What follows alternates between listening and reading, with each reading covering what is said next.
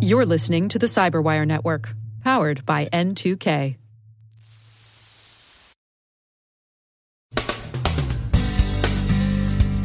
Bluekeep proof of concept exploits have been developed and people are urged to patch. An annoying disruptive advertising plugin comes bundled with a couple of hundred Android apps in the Play Store. The EU's Moscow embassy seems to have been the focus of Russian cyber espionage since 2017. Influence operations feature a small core of sites surrounded by many amplifying accounts and a possible motive for GPS spoofing.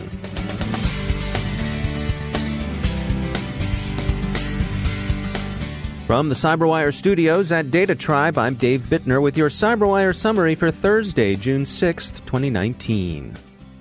Microsoft and NSA, among others, have been urging users to apply Microsoft's patch for the Bluekeep vulnerability. Bluekeep, to review, is a remote desktop protocol vulnerability, CVE 2019 0708, that afflicts older but still widely used versions of Windows systems. Several researchers independently say they've seen Bluekeep proof of concept exploits.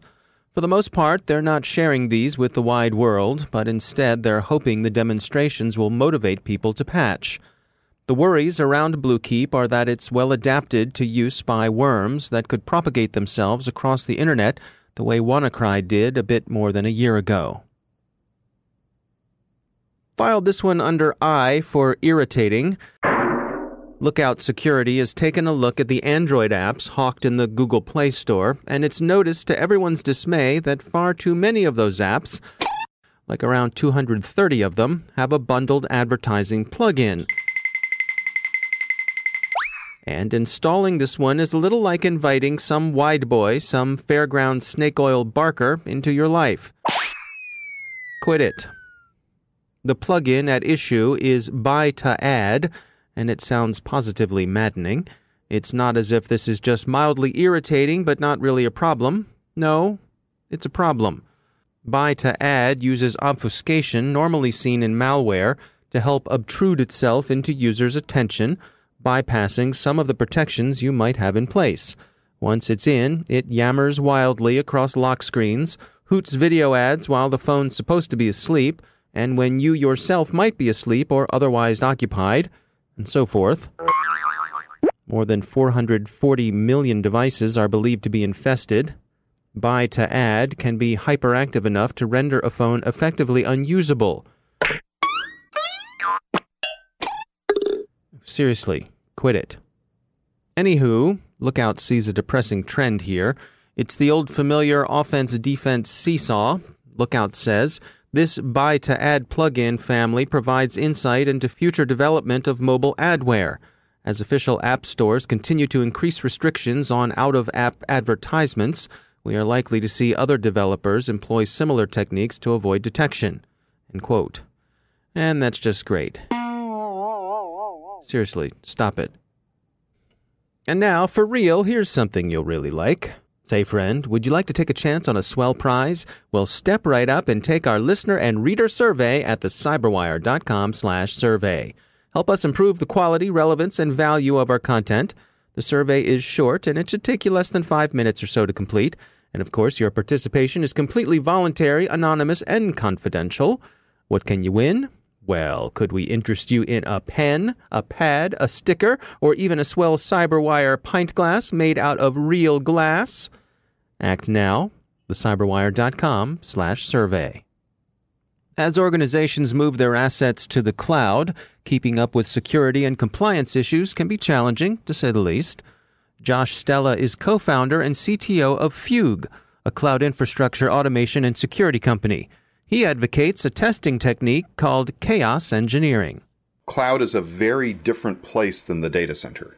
In the data center, security was usually imposed in the form of a perimeter, you know, having the corporate network, making sure there were intrusion detection systems and firewalls properly configured, and changes to those configurations were done via change control boards. You know, there was a process well, the cloud has really kind of turned this on its head because in the cloud, a developer can build a new network in literally seconds hmm. and can change it in seconds. You're no longer putting in a purchase request, filling out forms. You're just hitting an API call that says, give me a network or give me compute instances. And so, what are the real world implications of that in terms of standing up defenses? The Gartner published, I don't know, a couple of years ago now that somewhere between 80 and 90% of data breaches on the cloud are due to misconfiguration of cloud resources by the customer using that cloud. It's pretty easy to go find lots of headlines about, you know, millions of people's personal records being publicly exposed on the internet, for example, because somebody configured an S3 bucket and flipped one little switch out of the thousands and thousands of possible configurations that said, make this open to the world. And this happens over and over again. And that's a pretty serious real world, you know, implication. Now, one of the uh, the things that you speak of and I suppose champion is this notion of chaos engineering. Can you describe to us what does that mean? Chaos engineering was made famous by Netflix several years ago, and the idea was randomly break stuff. And hmm. if your system is architected correctly, it will continue to function. They famously put out a tool called Chaos Monkey that would go and take down servers. And so in the Netflix infrastructure uh, view of the world, it's often called immutable infrastructure. The system as a whole should recover from that. A new server should appear to fill in the role of the old one. You cannot predict what's going to happen in the production environment. You can try, but you're going to fail. You cannot predict what's going to go wrong, when it's going to happen. But the way chaos engineering applies to security is let's go open dangerous ports in the firewalls. Let's go turn on public access to things that should be hidden. Let's go do all kinds of things randomly to the environment, remove tagging from things so that they disappear from security monitors and cost monitors. Let's just go do destructive things to the infrastructure. And if we have a really resilient system, those things will be corrected very quickly. And that's a big part of what Fugue does. We have the ability to give our customers self healing infrastructure.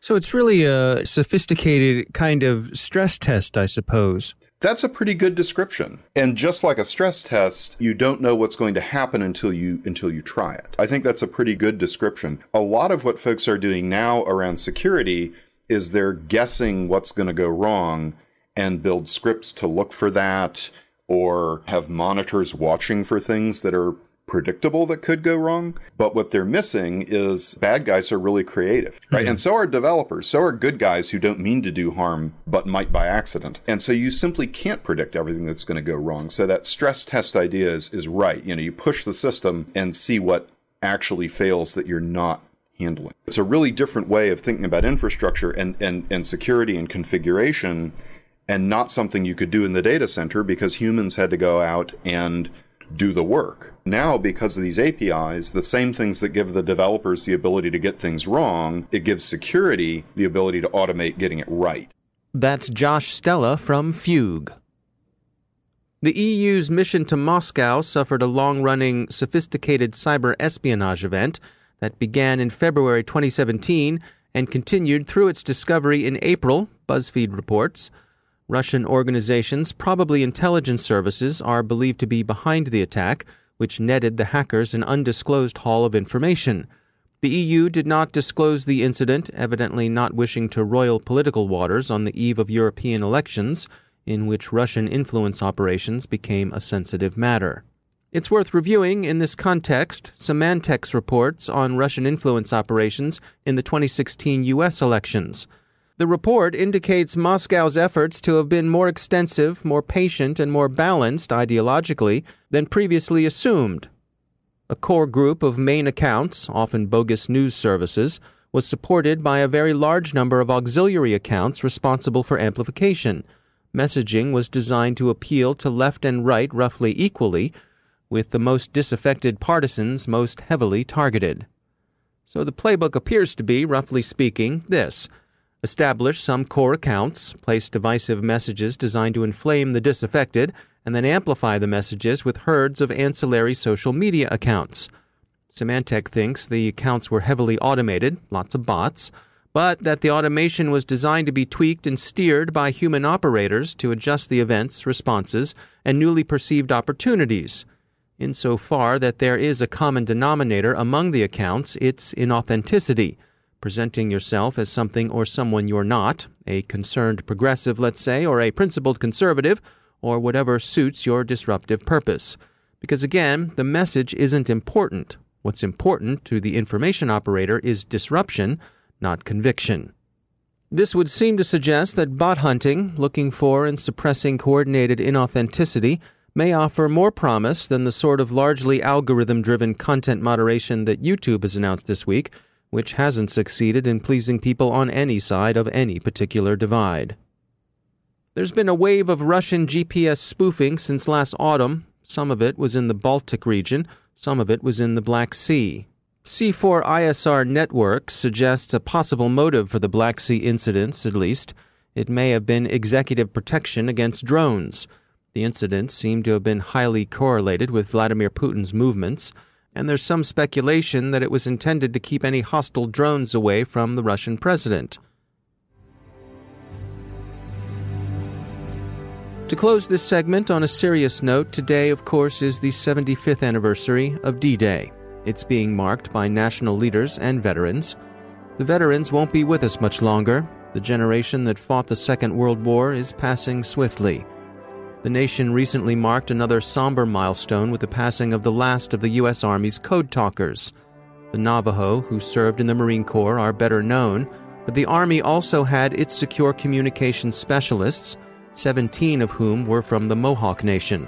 The last Akwesasne Mohawk Army code talker, Louis Levi Oakes, died last week at the age of 94 and was buried on June 1st with full military honors.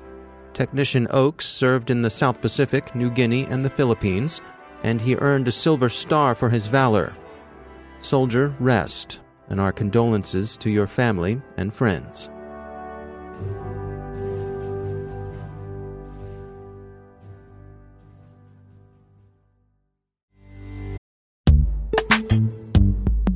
Every day, your IAM tech debt grows. Your multi generational services struggle to work together. Building an identity fabric can fix this. It makes all your identity tooling stronger and allows you to connect any app to any service you want to use with zero coding, zero maintenance, and zero app downtime. Strata's identity orchestration platform separates the identity logic from your applications so you can optimize existing IAM tools and manage them in a single control plane. Now, every vendor, standard, and architecture work together. In short, building your identity fabric means you can secure your non standard apps keep your complex access policies, retire outdated IDPs, and modernize in record time. So build your fabric with Strata Identity and get rid of tech debt for good. Visit strata.io slash cyberwire, share your identity priorities, and receive a pair of AirPods Pro. Offer valid for organizations over 5,000 employees. Connect today at strata.io slash cyberwire.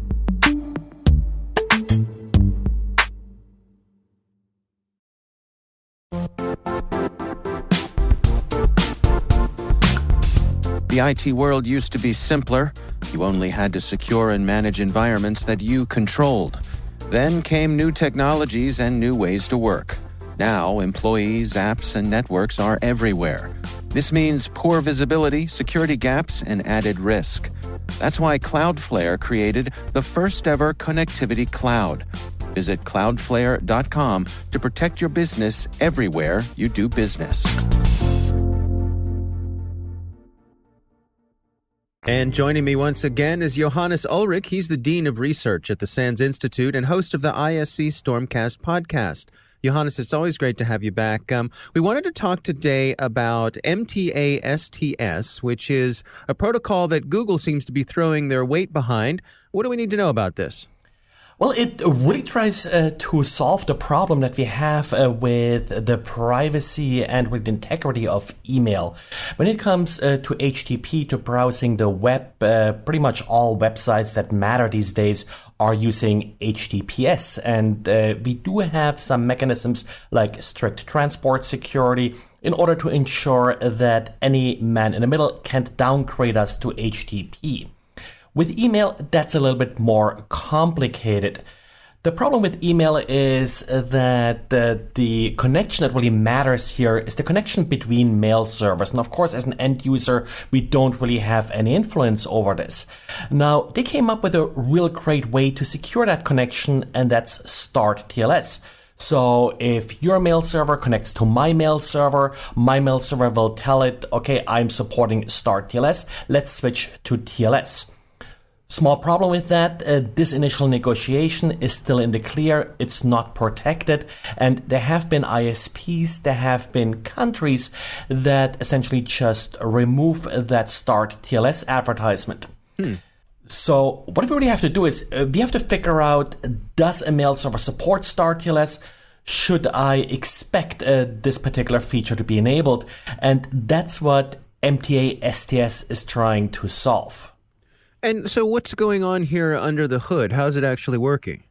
So, uh, what actually happens here is uh, that uh, your mail server will first do a DNS lookup for a specific record that I have to set up to check uh, does this domain support StartTLS. If that record exists, then your mail server will check uh, my website to then retrieve my StartTLS policy. It's not really that hard to set up, uh, but yes, there are a couple of moving parts. You have to add that DNS record. You have to add a specific file to your web server in order to enable this. Hmm. And and with Google throwing their weight behind it, does, does that mean uh, it's likely to gain some traction? Uh, that's my hope here because no, we all exchange uh, email with Gmail users at, at one point or another. Uh, so uh, Google being one of the big mail providers uh, implementing this uh, really I hope helps. The other part of this that Google implemented is if you are supporting this feature, Google will actually send you a report once a day, a quick summary. It's of just a one line JSON snippet telling you how many email connections Google Mail service established with your mail servers, how many of them use StartTLS, how many didn't use StartTLS. So that also helps you a little bit uh, find out do you have your system misconfigured or is actually someone trying to play tricks with uh, some of your systems. Hmm. At this point, I think Google is the only uh, large, at least email provider supporting uh, this particular part of uh, this feature. Now, are there any potential issues with backward compatibility or anything along those lines?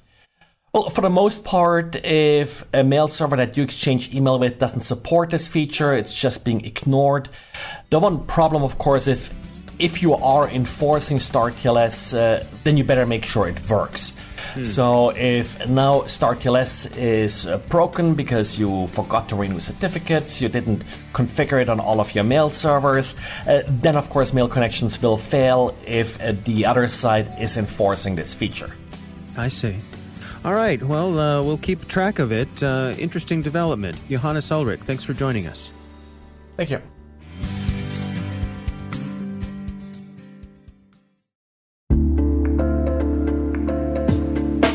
Are lengthy security reviews pulling attention away from your security program? With the largest network of trust centers, Vanta can help you streamline security reviews to win customer trust, save time, and close deals fast. Proactively demonstrate security by showcasing key resources like your SOC 2 or ISO 27001 and provide real time evidence for passing controls. And when a security questionnaire is required, Vanta takes the first pass for you. Visit vanta.com slash cyber to take a self-serve tour. That's vanta.com slash cyber.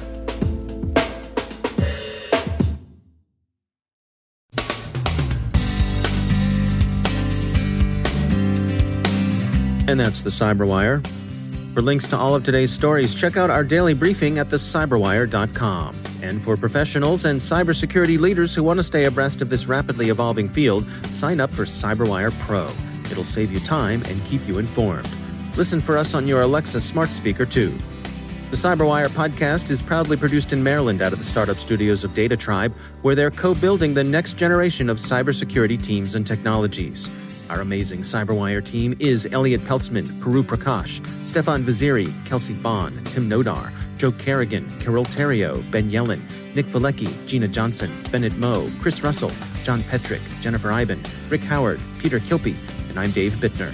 Thanks for listening. We'll see you back here tomorrow.